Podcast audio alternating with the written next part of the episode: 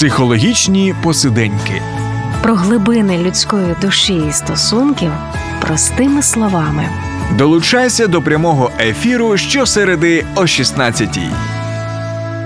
Програма «Психологічні посиденьки» в ефірі Радіо М. Говоримо сьогодні на непросту тему про те, як розповісти дитині про смерть близької людини. Як підтримати її та як розпізнати, що потрібна вже допомога фахівця. І ми говоритимемо про це з дитячою психологиною, ведучою дитячих груп підтримки в Інституті психології здоров'я Інною Лановлюк. Вітаю, Інно. Доброго дня, дякую дуже за запрошення. Я дуже вдячна, що ви відгукнулись на наше запрошення, бо дійсно, на жаль, тема, тема, яка дуже актуальна, особливо станом на зараз. І ці роки, які Україна перебуває у війні, на жаль, приходиться повідомляти, звісно, теми смерті не уникнути. Помирають бабусі, дідусі, і про це треба говорити з дітьми, і часом батьки на консультаціях такі питання задавали. Здебільшого раніше була про це розмова, так, як повідомити дитині, коли там бабуся, дідусь померли від хвороби, ну, бувають ще інші, звісно, ситуації, але коли помирають рідні на війні, про це... Ну, про це ще важче говорити з дитиною, і, бо це ще і про несправедливість таку певну в світі, так? І, зокрема, в нашій країні. Давайте почнемо з того, як, коли батьки дізнаються про, про ну, мама дізнається, так, про, про те, що тато загинув, ну, її чоловік, чи навпаки, тому що і е, жінки воюють зараз, а, або ж батьки... Е, Обидва є такі історії, ми читаємо в інтернет, чуємо в новинах, коли обоє батьків можуть загинути на фронті, і тоді вже ця, ця задача повідомити про, про таку подію на бабусях, на дідусях, на близьких, як має підготуватись ось ця людина, яка має сповістити дитині про смерть близької людини. Підготовка.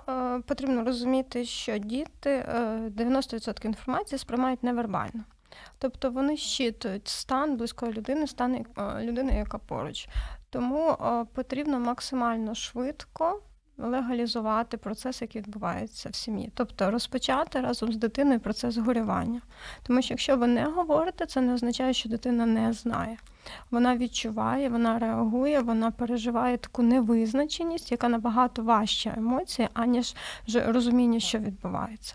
Тому обов'язково потрібно сказати, обов'язково потрібно говорити, не відтягувати цей процес, тому що дуже-дуже часто або батьки, або близькі люди, вони думають, що якщо ми не говоримо, дитина тоді не сумує, не переживає.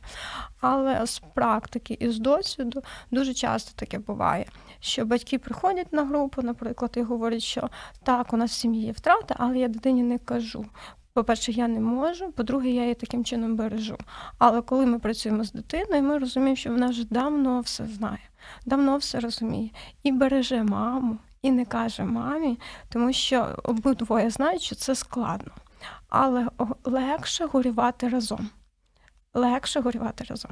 Тому потрібно підібрати слова, максимально швидко це сказати. Потрібно бути, наскільки це можливо, в адекватному стані. Так. Тобто горювання – це втрата, це складні переживання, це перше. Це нормально плакати, нормально сумувати, нормально злитися. І нормально ці всі емоції проживати разом з дитиною. От коли ви сіли з нею, так, знайшли якесь спокійне, ну, відносно спокійне місце, так, mm-hmm. на якийсь диванчик, на якесь крісло, поставили водичку, так, тому що водичку, коли ти п'єш, це такий фізіологічний процес заспокоєння. Теж можна. Сходили, ну такі банальні речі, так, сходили самі в туалет, тому що це напруга. Сходили дитину в туалет, якщо вона проситься, тому що вона відчуває цю напругу. І проговорили словами, що трапилось. Так і так, у нас із сім'ї сталося втрата. На жаль, нашої близької людини ми більше немає в живих. І це страшна ситуація. Мені від цього дуже боляче. Так. Я дуже злюся. Але ми маємо це все прожити разом. Так. Я з тобою, я поруч, ми справимося. Це біль, це важко, але ми справимося. Ну, ну розумієте, не дуже хочеться говорити якісь там конкретні слова, тому що батьки його не запам'ятають. Коли є втрата, є гостра стресова реакція, ну тобто шок, якийсь ще щось. Ця така сфера розумна наша, лобна доля, вона mm-hmm. страждає, тому що дуже багато емоцій. Тоді дуже важко згадати якісь там правильні слова і рекомендації. Mm-hmm. Гармонія, Але... забуває людина, да, і те, що йде від да. просто від да. серця, да. та й говорити. Да, довіряти собі. Батьки дуже розумні люди. Вони відчувають свою дитину краще. Так? І коли вони собі довіряють, в них є така якась легкість, свобода в цьому, що я справлюся, я можу на себе покластися. Вони і в таких важких періодах теж витримують, ну, розумієте, знайдуть ці слова, коли собі довіряють. Бо дуже, мені дуже сумно, коли так батьки вагаються, я не можу, я неправильно, не так плакала, там злилась, там накричала, ще щось, ще щось. Ну це ж нормально. Це психологи люблять повторяти цю фразу, що це нормальна реакція не на нормальні події, це природня реакція. І в цьому те, що ви якраз говорите, да, що потім, коли людина відмотує цей епізод назад і аналізує, як це було, це не тільки стосується от цієї теми, про яку ми говоримо, а будь-що, так, що ось, ну, коли в кризі людина от якимось чином діяла, потім вона шкодує про те, що вона ось це так зробила, чи не так зробила, те сказала, чи те не сказала, чи якось не так сказала, не в тому тоні. І ми аналізуємо це вже з точки зору стану стабільності, ну, перебуваючи вже в стані стабільності, і можемо себе так трішки гнобити, критикувати за те, що ми тоді так себе вели. Але от те, що якраз ви що підкреслюєте, так, що мозок працює по-іншому, коли людина в кризі, і вона дійсно не може десь зважено, так от раціонально, отак от по пунктикам це зробити. Але ми робимо такі ефіри для того, щоб перші батьки розуміли, ну, взагалі люди розуміли так більше, так як працює психіка, могли до себе ставитись більш лояльно, не, якісь, не, не ставили собі якусь таку планку вимог, якихось шаблонів, та, в які треба втиснутись. Ну, але в той же час якісь приклади та, можемо надавати, те, що ви кажете, та, простими словами, які йдуть від серця, і якісь от ті підготовчі кроки, там водичка, туалет, серветки, не знаю, якщо що там, да, якась, якесь місце, певно, не десь на ходу там по дорозі. А, і ось цей такий момент ви відмітили також про те, коли дитину начебто, ну, як оберігають від важкої інформації і говорять, що там або тато на роботі, ну, от я знаю такі випадки, коли хлопчик кілька років, маленький хлопчик там п'ять-шість років йому було, він не знав, що тата загинув. Всі знали навколо, навіть в школі, ну він ще тоді в садочок ходив, але школа, де навчався тато, там а, був цей ну, портрет, так, як вони називаються, не пам'ятник, так, а як на знак пошани в школі а, зробили таку, таку місце, так, вшановування. І де вони постійно проходили. Але хлопчик не знав про те, що тата немає вже в живих. І коли я, ну, в мене там була можливість до них прийти, просто там дещо передати, і це так відчувалось, таке напруження просто в, в, в цій родині. От всі знають, окрім нього. Начебто як оберігають, але для, для дитини потім це може обернутися тим, що вона відчуватиме, що її зрадили, так, що їй не довірили ось цю інформацію, що вона як, ну, недостойна була знати про це. Тобто це ускладнено. У дитини ускладнена реакція на горе. Тобто що мається на увазі? Що окрім болю, який типовий для процесу горювання. Тобто ми сумуємо, а горювання – це найінтенсивніший сум, і іноді його порівнюють з сильнішим болем, ніж фізичний біль. Це дуже боляче, так? Ми до цього додаємо ще злість. Тобто, як правило, дитина буде дуже зла. Дуже зла. І ця вся злість буде направлена на близьких людей, на людей, хто поруч. Це буде руйнувати, можуть мати негативний вплив на соціальні зв'язки. Ми ускладнюємо набагато дитині життя. І потрібно розуміти, що процес горювання починається зі звістки. Коли дитині сказали, що в нас у сім'ї втрата, все, розпочинається, розпочинається процес горювання. Коли ми не говоримо дитині, рік, два, три – це невизначена втрата. Невизна... Це найважче. Найважче. Тобто горе болить. А невизначеність, це ну, ну тобто це одні з найінтенсивніших і найскладніших mm-hmm. переживань в, от, в сфері психології. Не потрібно так з дітьми. Там ще додається ж думка про те, що тато не дзвонить, тато не приїжджає, він мене не любить, він не турбується, він забув. І багато чого, що дитина переживає, але вона може так ну, не, не вербалізує, не говорить, але всередині є ці почуття.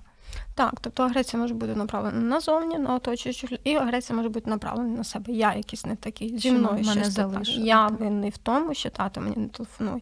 І це все, в цьому дитина вариться, допоки ми їй не скажемо правду.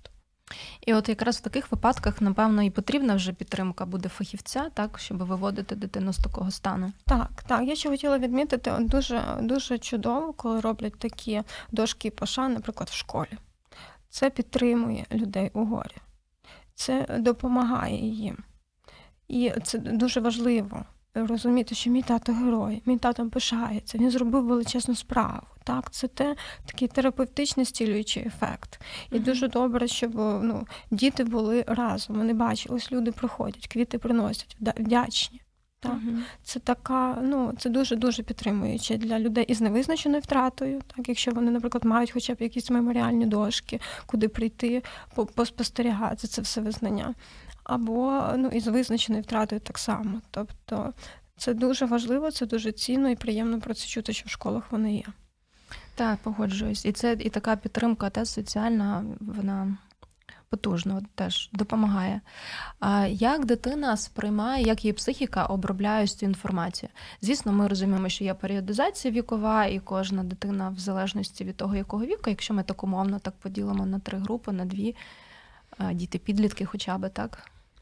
Дивіться, діти в силу свого фізичного розвитку по-різному сприймають смерть. Тобто діти до трьох, до п'яти років, вони не розуміють, що таке смерть. Вони думають, померли, проснулися, пішли далі. Так, не помирають люди, вони там оживають, ще щось, ще щось.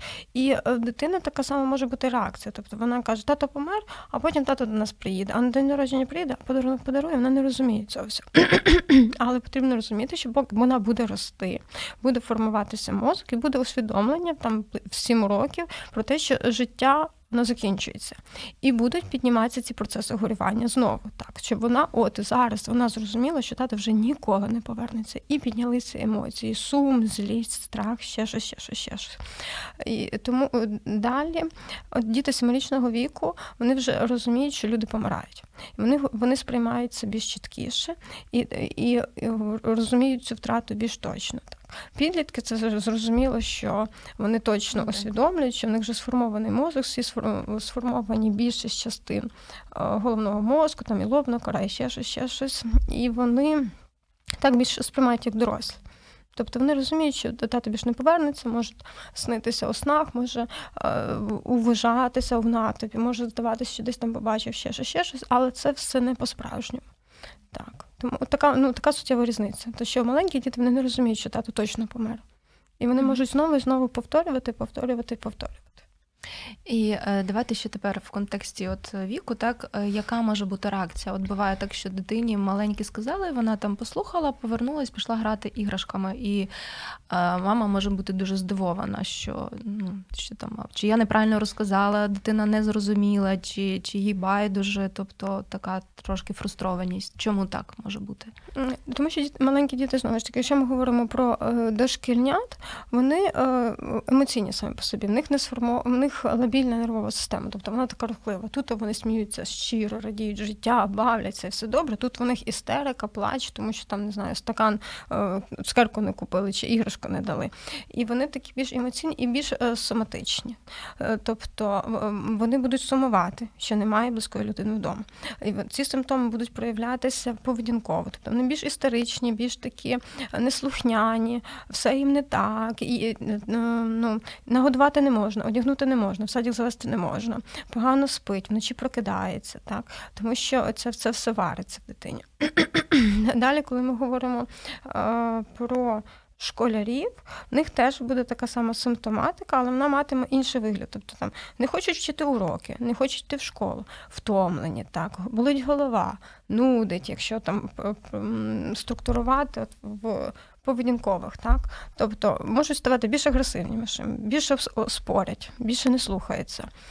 Потім емоційні, тобто вони такі дратівливі, десь торкнулися, вже роздратований, десь торкнулися, тут вже плаче, не, не знати чого, ну ніби здається, mm-hmm. що немає приводу для сліз, але це все нормально. Ну, тобто природа людини, дитина, вона краще знає, що їй зараз потрібно. І якщо ледь торкнувся дитина плаче, ну, значить, в неї там багато болі, багато суму, і вона його має випустити. Mm-hmm. Так. І далі налякані або відсторонені. Так. Тобто, якщо ми, наприклад, батькам важливо розуміти, що людину, про людину і людину, яку ми втратили фізично, ми її не втратили емоційно. Тобто вона з нами є, в нашій пам'яті, в нашому досвіді. І е, потрібно приділяти час. Ну, воно так само собою відбувається, так? Що хочеться поговорити про людину, яку втратили, подивитися якісь фотографії, піднімаються якісь спогади. І це все добре робити в межах сім'ї, так? Горювати разом з, з, з дитиною, проговорювати, згадувати, зробити якусь коробочку чи конверт спогадів, куди можна скласти речі, можливо, там медалі, грамоти, спільні фотографії, якісь одяг, можливо, чи ще щось, щоб приділити час горюванню, побути з цим, побути самому, побути з цим з дитиною, так? Тоді легше дитині буде повертатися в таке побутове життя. Тобто, якщо говорити про процес горювання, він рухається в двох напрямках. Перше – це саме горювання, коли багато сліз, багато емоцій, нічого не хочеться, ну, не хочеться робити, не хочеться горювати, не хочеться з тим, з цим бути, але разом з тим є і сльози, і злість, і спогади постійні. Так? І друга така частина – це побут, коли потрібно ходити на роботу, ходити в школу, виконувати домашні обов'язки, готувати, прати, ще щось там купувати, рухатися. Не відчувати, не горювати, забути про це горе, відсторонитися від цих емоцій. Це все нормальна реакція, і люди так між ними рухаються туди-сюди. Ми вже так плавно перейшли до таких до практичних а. рекомендацій. Та ми продовжимо про це після невеличкої паузи. Залишайтесь з нами. Долучайся до Радіо М у соціальних мережах. YouTube канал, Facebook сторінка, TikTok, Радіо М, Telegram, Instagram, Радіо Ем Ю Ей. А також наш сайт радіо ем крапка ю а. Радіо М. Завжди поруч.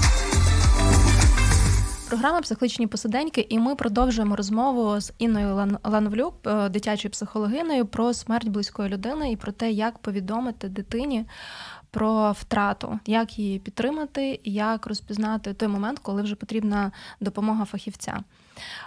Ми вже почали говорити про те, як Як можна допомагати в переживанні втрати, а, і які можна такі вдома, вдома навіть робити, та, такі традиції, ритуали. Але давайте трішки повернемось назад. Так, які, ми говорили про емоційні реакції, які можуть бути фізіологічні реакції, соматичні, як, як дитина може відреагувати тілесно, що вона може говорити, тобто її когнітивні такі реакції. Давайте про це ще трошки додамо. Так, дякую дуже, що нагадали. Дуже важливо розуміти, що тіло першим реагує на стрес. І втрата – це величезний стрес. І тоді буде проявлятися, що мається на увазі, що діти стають більш метушливими такими, дуже рухливими. Це один з варіантів. Інший, інший варіант – це навпаки, напруженими. От приходить дитина на консультацію, і ти бачиш, що вона просто напружена. Пропонуєш їй, давай подихаємо. Так, має бути глибокий вдих і глибокий видих. І ти намагаєшся їй дати просто прорахувати цей глибокий вдих, а дитина вдихнула повітря, вхопила і напружена. Видихнула таким самим рибком і напружена. Тобто тіло дуже реагує. І якщо не працювати з цим на початкових етапах, так, то тоді будуть підключатися соматичні, ну, соматичні реакції. Це мається на увазі дуже часто біль в животі, дуже часто біль голови. От бувають, діти приходять і кажуть, болить голова. Як, дав, як часто чи як давно тобі болить голова? Він каже, ціле літо болить голова. Ціле літо болить голова. І це величезне напруження, і це дуже-дуже виснажує тіло. Ще за тим, далі, якщо не працювати, буде, може бути загальна захворюваність і може бути якась специфічна захворюваність. Тобто тіло в напрузі, тіло в стресі, гормони циркулюють, і там, де є якесь слабке місце в тілі, там може розвиватися запалення. Ну, це вже більш так в медичній сфері, але mm-hmm. тобто буде якась, буде якась захворюваність. Тому дуже важливо слідкувати за дитиною і давати їй для тіла якісь підтримку для тіла в тому числі. Базово це повноцінний сон, повноцінне харчування, якісь, можливо, масажі, якісь додаткові гуртки, де може тіло рухатися, співати. Співи це теж сюди відноситься, танці, футбол, плавання, щось таке, щоб фізично, фізично підтримати дитину. І дуже страждає когнітивна сфера, тобто мається на увазі здатність дитини навчання, здатність дитини, дитини мислити, запам'ятовувати, думати, робити якісь логічні висновки, ще щось, ще щось. Тому у період гострої втрати, тобто коли тільки дізналися, перші три місяці не варто взагалі думати, акцентувати увагу про навчання. Діти сучасні дуже гнучкі, вони швидко опановують. Я з досвіду знаю, наскільки підлітки зацікавлені, скільки їм цікаво щось дізнаватися, як вони швидко навчаються. Навчання – це не є якоюсь супер такою цінністю. Цінністю – це є близькість, відносини і здатність дитини вміти от в близьких відносинах відреагувати свої емоції, посумувати, позлитися, приймати себе в цьому процесі, що я зараз горюю, і от мене зараз так. Я не можу запам'ятати, не можу зібратися, я не роблюся від цього поганим, нерозумним, неуспішним, не, не буду в майбутньому там безробітним. У мене все буде добре, у мене зараз складний період, і я зараз реагую ось так. І це нормально. Так. Там не очікувати від дитини, не ставити навчання в пріоритет. Це дуже часто батьки, дуже часто батьки говорять про те, що дитина не учиться, не хоче ходити в школу, погані оцінки. Це те, що говорять батьки. А коли даєш дітям на зустрічі вправу про страх, так, то вони малюють двійку, виліплюють і говорять, що крик мами на двійку – це мій найбільший страх. Тому да, навчання – це не є такою цінністю. Дякую, що ви про це говорите. Це насправді важливо пам'ятати. Важливо пам'ятати батькам також, що і умови для навчання, коли ті, хто живуть в Україні, це постійні повітряні тривоги, це батьки в новинах діляться цим, все рівно діти чують, десь по телефону вони чують, в інтернеті так само, якщо мають доступ. І вони в цих всіх умовах ще й вчаться. Ці всі змішані системи онлайн-офлайн, і в школах десь бомбосховища ходять в укриття, і діти ж там теж це обговорюють. Тобто пам'ятати, що це ну, потрібно дітям, мені здається, ну, якісь надзусилля, щоб вчитися. Ну, програма в нас... Батьки, які виїхали з дітьми за кордон, порівнюють от програма навчання. То в нас така... В нас серйозна, досить серйозна така, можна це так сказати, підготовки, вишкіл таких дітей. В європейських країнах, наприклад, це, це простіше. Дітей більше часу вільного і роз, більш вона розтягнута в часі ця програма. А в нас, ну, що програма досить складна навчальна, ще й, ще й в умовах таких. І тому от зниження цієї планки десь, ну, але це батькам, напевно, треба свої моменти такі пропрацювати, свої установки, чому там дитина має якісь бали отримати. Давайте трошки тоді коротко підсумуємо про реакції, які... можуть бути, ви дуже важливих сказали багато речей, що емоції, будь-які емоції, це нормально, важливо їх проживати, злитись, плакати, ну, проявляти ці емоції в конструктивний спосіб, проявляти це разом з дитиною, давати їй можливість це робити, тобто дати можливість, як психологи кажуть, легалізувати ці почуття. Контейнерувати, я б ще додала. А, та, а дорослий слово. Ще контейнує, та? Допомагає дитині пережити ці емоції, може їх mm-hmm. витримати. На прикладі, просто коли дитина нестабільна, так, в неї багато емоцій, тут є дорослий. Хто такий дорослий? Дорослий – це коли дитина нестабільна, об дорослого так раз, раз, раз і заспокоїлася. Mm-hmm. Так. Тобто не випадати з цієї дорослої позиції. Зрозуміло, що і дорослий колись там буває mm-hmm. отакий, і він тоді десь знайде собі місце, ресурс, mm-hmm. як завжди, де він сам збереться. Mm-hmm. Але біля дитини потрібно розуміти, що ви дорослі, а дитина вас, на вас опирається, і було б добре, щоб ви були стабільні, щоб mm-hmm. могли навіть ці всі істерики, не знаю, побитий посуд, розвалений шкаф, могли зібрати. Зібрати дитину в купу, бо дитині дуже-дуже треба на когось пертися, коли їй важко. Це робота дорослих. І так само ви говорили, говорили про соматизацію і про те, як реагує тіло, так? Спиратися і в фізичному сенсі теж. Обійми, прогулянки, там, тримати за руку, гладити, масажі. От все, що може запобігти соматизації і подальшим ускладненням якимось, так, які, на жаль, бувають після переживання таких потрясінь. Щоб ну, запобігти чи хоча б мінімізувати і вчасно звернути увагу. І третє – це когнітивна сфера, та, та як дитина може запам'ятовувати, вчитись, висловлювати свою думку, та бувають ну, різні, різні функції дійсно страждають під час того, коли дитина, ну і людина в цілому, та, проживає. Ми і на собі це відчуваємо, та, коли в нас там буває просто, ну, там, немає слів, щоб щось виразити, якісь свої емоції, коли ти про щось дізнаєшся. І, і так, і пам'ять, і все решта теж страждає, може навіть дуже як доросла часто. Людина це, це сказати. Та, ми це теж по собі помічаємо. Тому ось тут така лояльність, ну перше розуміння батьків і лояльне таке ставлення, підтримка мають бути. Ви вже почали говорити про те, як можна в родині проживати.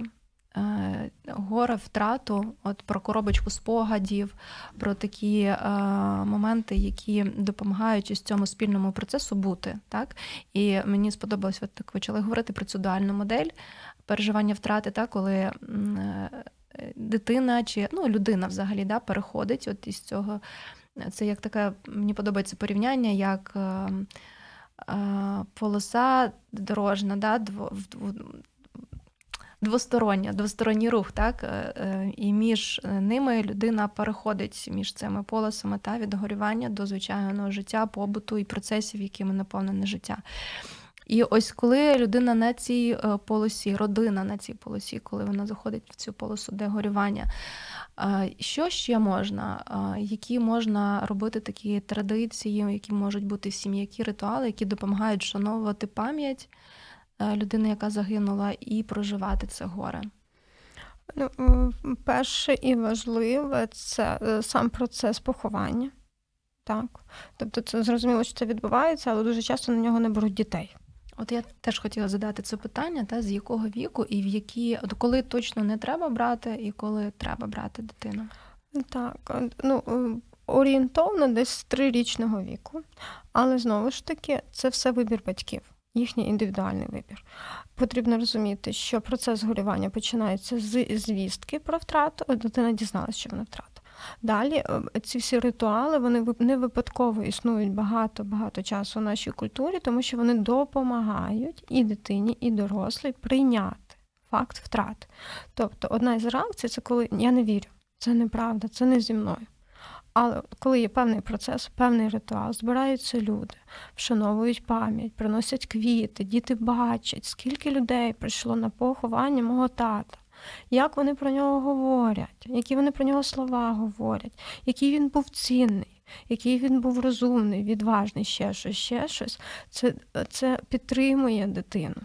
Підтримує. Далі вся сім'я збирається, як правило, разом. Вони всі один одного опираються. Так, може бути хтось із близьків в важчому стані, але для, потрібно розуміти, що поруч з дитиною має бути доросла людина, яка її буде збирати. Це може бути двоюрідні, можуть бути хресні, можуть бути близькі друзі, але хтось, що ми домовилися, що ось ти можеш, будь ласка, попіклуватися, бо я зараз не можу. І це нормально. Так. Це, це гарна ідея визначити ось ту людину, яка буде отак поруч, якій буде так, трошки так. легше, угу. І яка буде отак, отак дитину десь раз, і вона є тут з тобою. На цукерочку поїж, на угу. давай щось поїсиш, давай водички поп'єш, я бачу, ти плачеш, тут всі плачуть, це нормально плакати, так. І тобі страшно, ти наляканий, я поруч, отут, а тут пройди, зараз ми підемо туди, тобто конкретні, конкретні рекомендації. Угу. Тут присядь, пішли туди, зараз ми їдемо, потім ми туди йдемо туди, потім ми йдемо це, робимо це, це, це. Дитину це заспокоює і це допомагає їй іти в нормальному процесі горювання. Далі так само, це ж про яку ми вже згадували, так, дуальна модель, коли все рівно психіка повертається до втрати. Перші періоди це більше часу займає. І дайте місце цьому бути, так, ну, цій природі, цьому органічному процесу. Не, не залишайте дитину на самоті. Дуже часто таке відбувається, що, щоб вона не бачила, як я плачу. Так, їй від цього гірше. А вона теж плаче. Так само десь по кутках. Сама. Uh-huh. Лучше разом. Тут з бабусею, наприклад, тут з мамою, тут ще щось, тут з друзями. Вентилює себе, вентилює, і все більше в неї появляється ресурсу. Не, ну, вже не, немає бажання так багато про це говорити, вже можна чимось іншим зайнятися. Особливо маленьким дітям. Ми дуже бачимо, як органічно це відбувається з малими дітьми. Тут посумували, прибігла за татом, тут побігла, погралася. Mm-hmm. Старших дітей трошки по-іншому. Не так вони легко бігають, але їм все рівно хочеться. Побавитися, в школу піти, погратися, ще що, ще що. І підліткам так само. Дуже важливо розуміти, що підлітки, вони все рівно ще діти, їм все рівно ще треба дорослі. З кимось поплакати, і не, ну, об'єднуватися в цьому, тоді легше. Об'єднуватися в сім'я разом, людині потрібна людина, і дуже добре, що якщо є такі близькі відносини, або що намагатися бути, зближуватися в цьому, зближуватися в цьому процесі, підтрим, опиратися один на одного. Це якраз і е, про щирі розмови, та, про спогади певні, подивитись фотографії, позгадувати якісь події, обговорити це. Та? І це може бути зі сльозами, але, це будуть, ну, але там будуть різні емоції, тому що ми, згадуючи, та, ми як наче проживаємо ті самі почуття. І, звісно, буде багато суму, але це і про певну таку, ну, коли, коли ми... Кожний в цю розмову привносить те, що він пам'ятає, навіть якщо це одна подія і один спогад, та? Він, вони доповнюють кожний цю картинку і якось по-новому усвідомлюють і проживають це. Але тут великий, бачите, ми так можемо давати багато гарних порад, але ж багато залежить від того, як, який уклад в родині, як в них це, це відбувається взагалі, наскільки часто, а, там, до прикладу, мама проводить і як багато проводить саме якісного часу з дитиною. Мова не про те, що там бути на одній території в квартирі, так, а дійсно бути залученою в процес емоційно. І ну, це те, що вже можливо, якщо є якісь складнощі в цьому, в проживанні горя, та, можливо, це якраз ті моменти, коли треба звернутися до фахівця, до вас, до ваших колег, та, які розкажуть, ці, роз, ну, дадуть таку психоедукацію про дитячі батьківські стосунки і якої допомоги потребує кожна конкретна сім'я, щоб краще переживати цей процес. Ми говорили трішки про те, як впливає переживання втрати на когнітивну сферу, ну і емоційно-поведінкову, так, і якщо говорити про дітей, то більшість з них вони відвідують учбові заклади, чи то дитячий садочок, чи то школа. Як, як би можна було, я не знаю, це напевно неправильно буде сказати, долучити педагогів, фахівців наших з шкільної сфери до того, щоб вони цей процес враховували, скажімо так, тому що зараз, тим більше зараз навчальний рік, або навіть діти зараз повернулися зі школи, хто до школи, і хтось втратив за цей період канікул своїх близьких. Як педагоги мали би, давайте так, помріємо, реагувати, як би вони могли підтримати, як би вони могли, що би вони могли сказати в класі, до прикладу, учням. Як би вони могли ставитись до дитини, яка переживає, от прямо зараз вона От вона от вчора поховали тата, сьогодні вона прийшла на уроки. І давайте, може, так ще, що могла би сказати мама, що могли би сказати рідні, вчительці от, стосовно цієї всієї ситуації? Ну, як воно відбувається? Тобто вчителі дізнаються про втрату. Так, мама, наприклад, телефонує і каже, сьогодні там умовно Ані не буде в школі, тому що в нас втрата. Так? Вона повернеться, коли ми... Ми будемо до цього готові. І дитина приходить, вчителям, розумієте, мені дуже сумно говорити про те, що має робити вчитель, тому що вчителю так часто кажуть, що він має робити, що він не має вже простору взагалі навчати дітей, не, не, не, не, не говорячи вже про якісь додаткові опціонал, наприклад, там відносини. Для мене вчитель – це об'єкт прив'язаності для дитини. Це в першу чергу про відносини. А вже потім на фоні якісних відносин дивним чином створюється якісне навчання, що діти кажуть, я хочу вчитись, там так класно, мені так цікаво, бо ми стільки нового дізналися, я такий розумний, мене тут як донька принесла, половину щоденника не заповненого, зато всюди стоїть високі бали. Їй дуже подобається так. Тобто це в першу чергу про відносини. І коли ми говоримо, коли дитина проходить втратою, дорослий розуміє, що в дитини втрата, він в першу чергу говорить про відносини, що мені дуже сумно, я тобі співчуваю, якщо я тобі можу, я тобі чимось допоможу, ти можеш на мене опиратися, скажи, будь ласка, чи хотів би ти, наприклад, чи ми сказали це класу, чи тобі це некомфортно, ми будемо про це мовчати, запитати в дитини, не робити за дитину поспішних висновків, не робити за дитину ніяких рухів, відносини, так, проговорити, що я знаю, мені сумно, я поруч, ти можеш на мене опертися, я тебе підтримую. Якщо там тобі болить голова чи ще щось, хочеться вийти в туалет, хочеться поплакати, я тебе відпущу, ми можемо це все проговорити. І далі розуміти, що дитина не буде нормально навчатися. І буде демонструвати всі ці симптоми, які ми з вами говорили. Поведінкові, вона може бути роздратованою, злою, десь психову, психувати, ще щось. Точно не зможе вивчити вірш на відмін. Точно не зможе швидко зметикувати, зорієнтуватись. Десь буде вилітати увагою. Це все нормально. Дитині потрібен час, дитині потрібен вчитель, як рутина постійна, діти, як відновлююче середовище. Для цього вона приходить в школу. Для того, щоб була рутина, коли вона повертається з процесу горювання в побут, для того, щоб були діти, у яких вона відновлюється спілкування, нормальне життя, таке, як було раніше, такого, як не буде вже потім ніколи. Так. Вона по-іншому вчиться. Для цього потрібна школа. А далі, якщо вже це все є, тоді вона і буде вчитися. Всі діти хочуть, всі люди хочуть бути розумними, реалізованими. Так, діти не виняток. Потрібно розуміти, що з дитиною відбувається певний процес, дозволити йому відбутися і бути поруч, як близька людина, дорослий, біля mm-hmm. кого можна відігрітися трошки. Тому що він по мене попіклується, так? І він mm-hmm. мене прийме з оцим усім безладом, який стався в моєму житті. Ви дуже класно зробили ось цей акцент про стосунок. Да? Це те, те, що дійсно е, мотивує дитину вчитись і вибирати ті предмети, які їй цікаві, бути там відмінником в цих предметах і, можливо, навіть пов'язати свою майбутню професію з, з тим, що е, з тим предметом, який та, має дотичність до, до вибору. Це ну, абсолютно, е, абсолютно правда, бо якщо... То, напевно, так от воно і звучить. Та? Якщо не люблю вчителя, то не люблю цей предмет. Все, тільки тому, що цей вчитель вчить.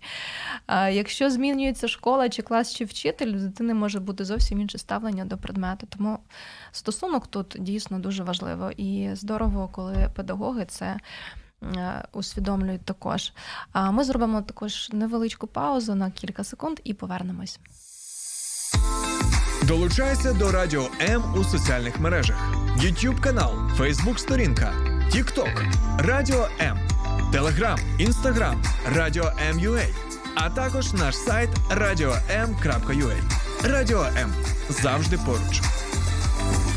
Програма «Психологічні посиденьки», і ми продовжуємо нашу розмову про... про те, як дитина переживає смерть близької людини і про те, як дорослі можуть її підтримувати в цьому процесі. Інна Лановлюк, дитяча психологиня і ведуча дитячих груп підтримки в Інституті психології здоров'я у нас в гостях.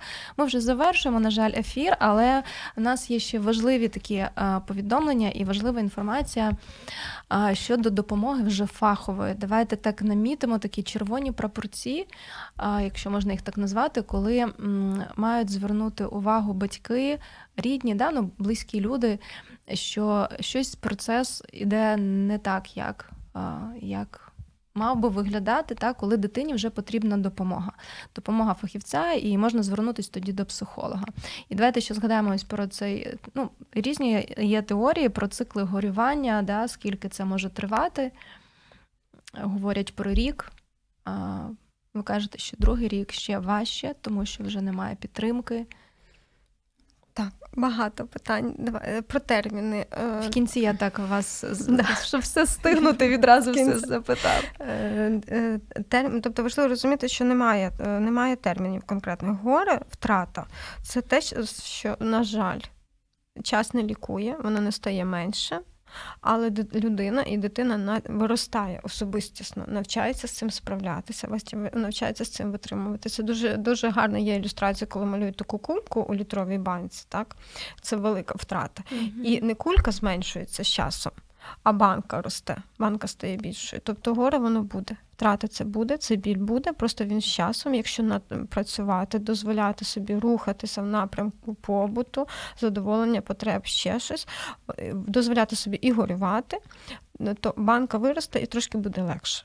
Але втрата ніколи, ну, втрата не зникне, залишиться, звісно. Вона не зникне. Так, з приводу, я би хотіла відмітити, так, що якщо ви не можете сказати дитині, якщо ви починаєте рухатися в цьому процесі, що не говорити, їй так буде легше і ще відтермовувати, це вже привід звернутися до психолога, в першу чергу батькам. Так? Тому що батьки – це оцей об'єкт, об який дитина заспокоїться. Якщо батьки не можуть відкладати, відкладати – це вже привід потурбуватися про себе. Перший такий червоний. Далі. Нормальне горе, воно, як ми говорили, рухається в двох напрямках. Тут ми горюємо, тут ми відновлюємося. Якщо люд, сім'я, це в першу чергу потрібно говорити про е, дорослих. Затримується десь на якійсь стадії, тобто або повністю входить в побут і ігнорує втрату, mm-hmm.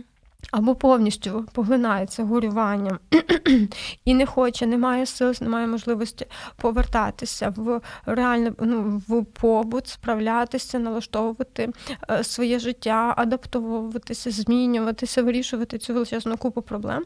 Тоді це теж привід попіклуватися в першу чергу про дорослих, про себе, щоб мати можливість фізично піклуватися про дитину. Тобто, якщо дорослі в такому важкому стані, вони не можуть піклуватися про дитину.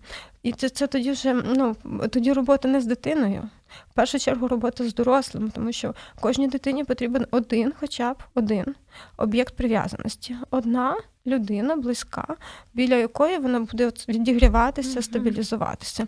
Тому перший етап – це про дорослих. І далі, якщо так само ж діти.